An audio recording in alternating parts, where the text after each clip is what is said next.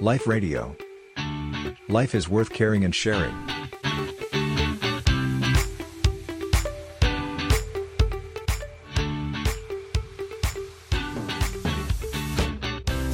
ประเด็นเกี่ยวกับเรื่องของการให้ค่ะพระอาจารย์การให้คือความสุข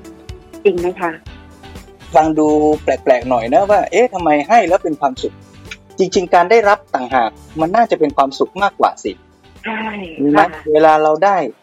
ได้ของเล่น ได้เงินนะคนได้รับเนี่ยคือคนที่มีความสุขสิ คนให้เนี่ยคือคนที่เสียนะ เสียเงิน เสียทอง เสียเวลา เสียแรงกายทำไมคนให้เนี่ยจะกลายเป็นคนมีความสุขได้ใช่ไหมเวลาเหมือนเราได้ของขวัญได้ของเล่นอะไรเงี้ยนะมันก็มีความสุขจริงๆแหละ แต่สังเกตความสุขที่ได้จากการได้รับเนี่ย มันเป็นความสุขที่ ประเดียวประดาวนะเรียกว่าอ่ามันสุขตอนที่ได้เนี่ย แล้วไอ้สิ่งนั้นเนี่ยสมมุติว่าเราได้ตุ๊กตามาตัวหนึ่ง ได้โทรศัพท์ใหม่มาเครื่องหนึ่ง มันก็จะมีความสุขในชั่วขณะที่เราได้รับสิ่งนั้น แล้วพอสิ่งนั้นมันค่อยๆเสื่อมไปคลายตัวไปหมดไป อาหารอร่อยก็หมดไปของเล่นอร่อยโทรศัพท์เครื่องใหม่ก็เริ่มเก่าลง ความสุขก็ดูจะค่อยๆ ลดหายไปเรื่อยๆ หรือมีหนำซ้ำความสุขแบบนั้นก็จะมาพร้อมกับความรู้สึกหวงแหนหวาดกลัวกังวลว่าจะสูญเสีย สิ่งที่ตัวได้นั้น ไปในวันใดวันหนึ่ง ความสุขอย่างนี้ก็เลยกลายเป็นความสุขที่ดูจะแฝงความทุกข์มาปนปนๆมาด้วยเนาะและอ่าความสุขที่ชั่วครั้งชั่วคราว นี่หนำซ้ำความสุขแบบเนี้ยมันมีลักษณะว่า เราต้องรอรับจากผู้อื่น คือการเป็นผู้รับเนี่ยมันทำเองไม่ได้ มันต้องมีผู้ให้ แล้วถ้าเขาไม่ให้เราก็จะไม่สุข เช่นเรารอของขวัญจากคนรักของเรา ถ้าคนรักเราเขาไม่ซื้อให้ เราก็ไม่สุข ถ้าเราอยากได้เเงินโบนัสขึ้น ถ้าเจ้านายไม่ให้ เราก็จะไม่ได้ความสุขอันนี้ แต่ถ้าเป็นความสุขจากการให้เนี่ยมันอีกแบบหนึ่ง ความสุขจากการให้เนี่ยมันเป็นอิสระที่เราแต่ละคนเนี่ยสามารถกระทำได้ด้วยตัวเอง คือเราเป็นผู้ให้ เมื่อเราเป็นผู้ให้เนี่ยเราก็เกิดความรู้สึกอิ่มเอมพอใจและความสุขจากการให้เนี่ยถ้าว่ากันโดยปริมาณความสุขเนี่ยมันอาจจะไม่เข้มข้น ไม่จี๊ดจ๊าดเหมือนความสุขจากการได้รับ แต่ว่ามันอยู่นานกว่านะ ความสุขจากการได้รับเนี่ยมันอยู่ตอนที่เราได้กับสิ่งของกับสิ่งนั้นๆ แต่การเป็นผู้ให้เนี่ยมันนึกขึ้นถึงเมื่อไหร่ก็อิ่มใจเมื่อนั้น ว่าเราได้เคยให้เคยช่วยเหลือ เคยได้ทำดีกับผู้คนต่างๆ เพราะฉะนั้นถ้ามองในแง่นี้ก็จะเห็นว่าทั้งการรับและการให้เนี่ยมันก็เป็นความสุขแหละ แต่มันสุขคนละอย่างค่ะนะการให้ก็เป็นความสุขอย่างหนึ่ง การรับก็เป็นความสุขอีกอย่างหนึ่ง แต่ข้อดีของการให้มันสุขแล้วยาวนานกับสุขโดย เป็นอิสรภาพที่เราจะสร้างความสุขจากการให้ด้วยตัวเราเอง โดยไม่ต้องรอให้ใครเป็นคนมาให้เรา สิ่งที่น่าชวนดูในประเด็นนี้ก็คือว่าไอ้การให้เนี่ยมันขึ้นอยู่กับความต้องการของคนที่รับด้วยนะ ไม่ใช่ให้ เพราะคนให้อยากให้เท่านั้น มันเลยแปลว่า เมื่อเราจะให้อะไรกันเนี่ยเราก็ต้องรู้จักผู้รับ อย่างเช่นว่าเราดูแลคุณแม่ แล้วเราก็จะต้มน้ำซุปให้แม่กิน สาระสำคัญของเรื่องเนี่ย มันอาจจะไม่ได้อยู่ที่ว่าเราหาซื้อน้ำซุปที่มีราคา หรือว่ามีสรรพคุณดีเลิศ แต่สำคัญว่าแม่ต้องการน้ำซุปแบบไหน แม่ต้องการสารอาหารอย่างไรในเวลาใด คราวนี้ถ้าเกิดว่าเราให้ในฐานะว่าฉันอยากให้ มันก็จะเป็นประโยชน์น้อย แต่ถ้าเกิดว่าผู้ให้นั้นก็ไม่ได้ต้องการใช่ค่ะถ้าเราเข้าใจคุณแม่เรา เราเข้าใจลูกเราว่าแม่เราต้องการอะไรในเวลานี้ หรือตอนนี้ท่านอาจจะไม่ได้ต้องการ ลูกเรากำลังต้องการอะไรในเวลานี้ และเราให้ตรงกันกับความต้องการของผู้รับเนี่ยก็จะเกิดประโยชน์ได้มาก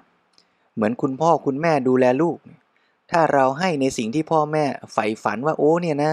เด็กๆเนี่ยฉันอยากแต่งตัวแบบนี้นะ ฉันอยากจะประกอบอาชีพนี้นะ เราก็เลยให้สิ่งที่เป็นความฝันของเราเนี่ยแก่ลูก แต่ลูกอาจจะไม่ได้ต้องการสิ่งนั้นเนี่ยการให้นี่ก็อาจจะดูยิ่งใหญ่แหละ แต่ว่าผลปลายทางอาจจะไม่ดีเต็มที่ก็ได้นะค่ะแล้วการเข้าใจผู้รับนี่ก็ต้องขยายต่อไปอีกว่า เราเอาใจผู้รับเป็นหลัก หรือเราเอาประโยชน์ของผู้รับเป็นหลัก อันนี้ก็ต่างกันอีกนะ อย่างคุณแม่ให้กับลูกเนี่ย ถ้าอย่างที่หนึ่งที่ยกตัวอย่างเมื่อกี้ก็คือว่าแม่อาจจะไม่ได้สนใจว่าลูกต้องการอะไร แต่สนใจว่าความฝันของแม่แม่อยากอยากให้ลูกเป็นยังไง ก็ให้ในสิ่งที่แม่ใจแม่อยากให้เป็น อันนี้เรียกว่าผู้ให้เอาใจผู้ให้เป็นหลัก ไม่ทันนึกถึงผู้รับ แบบที่สองก็คือนึกถึงผู้รับนะ แต่นึกถึงความสุขของผู้รับว่า ให้อะไรแล้วลูกจะมีความสุขให้อะไรแล้ว ลูกจะรักแม่ แม่ก็ให้อันนั้น ลูกอยากได้ของเล่นอยากไปเที่ยวอยากสนุกก็ให้บำรุงบำเรอเต็มที่ เพื่อหวังให้ลูกมีความสุขแล้วก็จะได้รักแม่ อันนี้ก็ก็มองเห็นลูกสำคัญ แต่ว่ามองที่ความสุขเป็นหลัก ถามว่าดีไหมก็ดี แต่ก็ต้องระมัดระวังด้วยว่า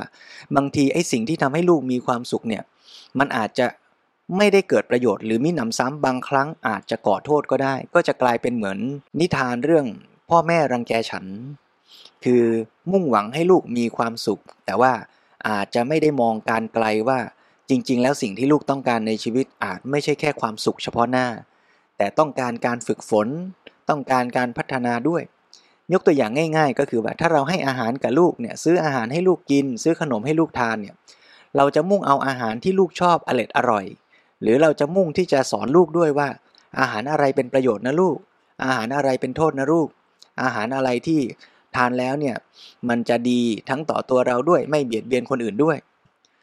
อย่างนี้เนี่ยการให้ในแบบที่3เนี่ยมันก็จะมาพร้อมกับการศึกษา คือการให้นั้นเป็นการให้การศึกษาและการพัฒนาด้วย เพราะฉะนั้นคุณพ่อคุณแม่ก็จะต้องกลับมามองใหม่แล้วว่า โอ้ ถ้าอย่างนี้นะ แบบที่หนึ่งคือให้โดยเอาใจแม่เป็นหลักเนี่ย โอ้ ก็อันตรายนะ อาจจะไม่ตรงกับความต้องการของลูกนะ แบบที่สองคือให้โดยมุ่งแค่ความสุขของลูก มันก็ดีนะ แต่ดีระดับหนึ่งอ่า ถ้าเกิดเราไปสู่ขั้นที่สามได้คือ ไม่ใช่แค่มุ่งหยุดที่ความสุขของลูกอย่างเดียว แต่มุ่งที่ประโยชน์ที่จะเกิดขึ้นกับชีวิตของลูกด้วย ว่าให้อะไรอาหารแบบไหน จึงจะเป็นประโยชน์ต่อลูก ให้ความรู้ให้วิธีคิดประกอบไปด้วย เพื่อให้ลูกนั้นสามารถที่จะเลือกรับประทานอาหารได้ถูกต้อง ได้ดีงามได้เหมาะสม ต่อไปในอนาคตด้วยตัวเขาเองด้วยนะถ้าให้ได้ในระดับที่ 3 อย่างนี้เนี่ยก็จะมีหวังให้เกิดการพัฒนาเกิดความสุขที่ยั่งยืนยิ่งขึ้นต่อไปนะอย่างนี้แปลว่า เมื่อกี้เราพูดกันว่าไอการรับมันก็สุขแบบหนึ่ง การให้มันก็ดีนะ สุขอีกแบบสุขประณีต สุขยั่งยืน แต่จะให้การให้นั้นเนี่ย เป็นความสุข เป็นประโยชน์ทั้งต่อผู้ให้และผู้รับเต็มที่เนี่ยก็ต้องพัฒนาการให้ต่อไปอีก ให้เป็นการให้ที่ระลึกนึกถึงผู้รับ แล้วไม่ใช่นึกแค่ให้เขาสุข แต่นึกให้เขาได้ประโยชน์ด้วยเจริญพร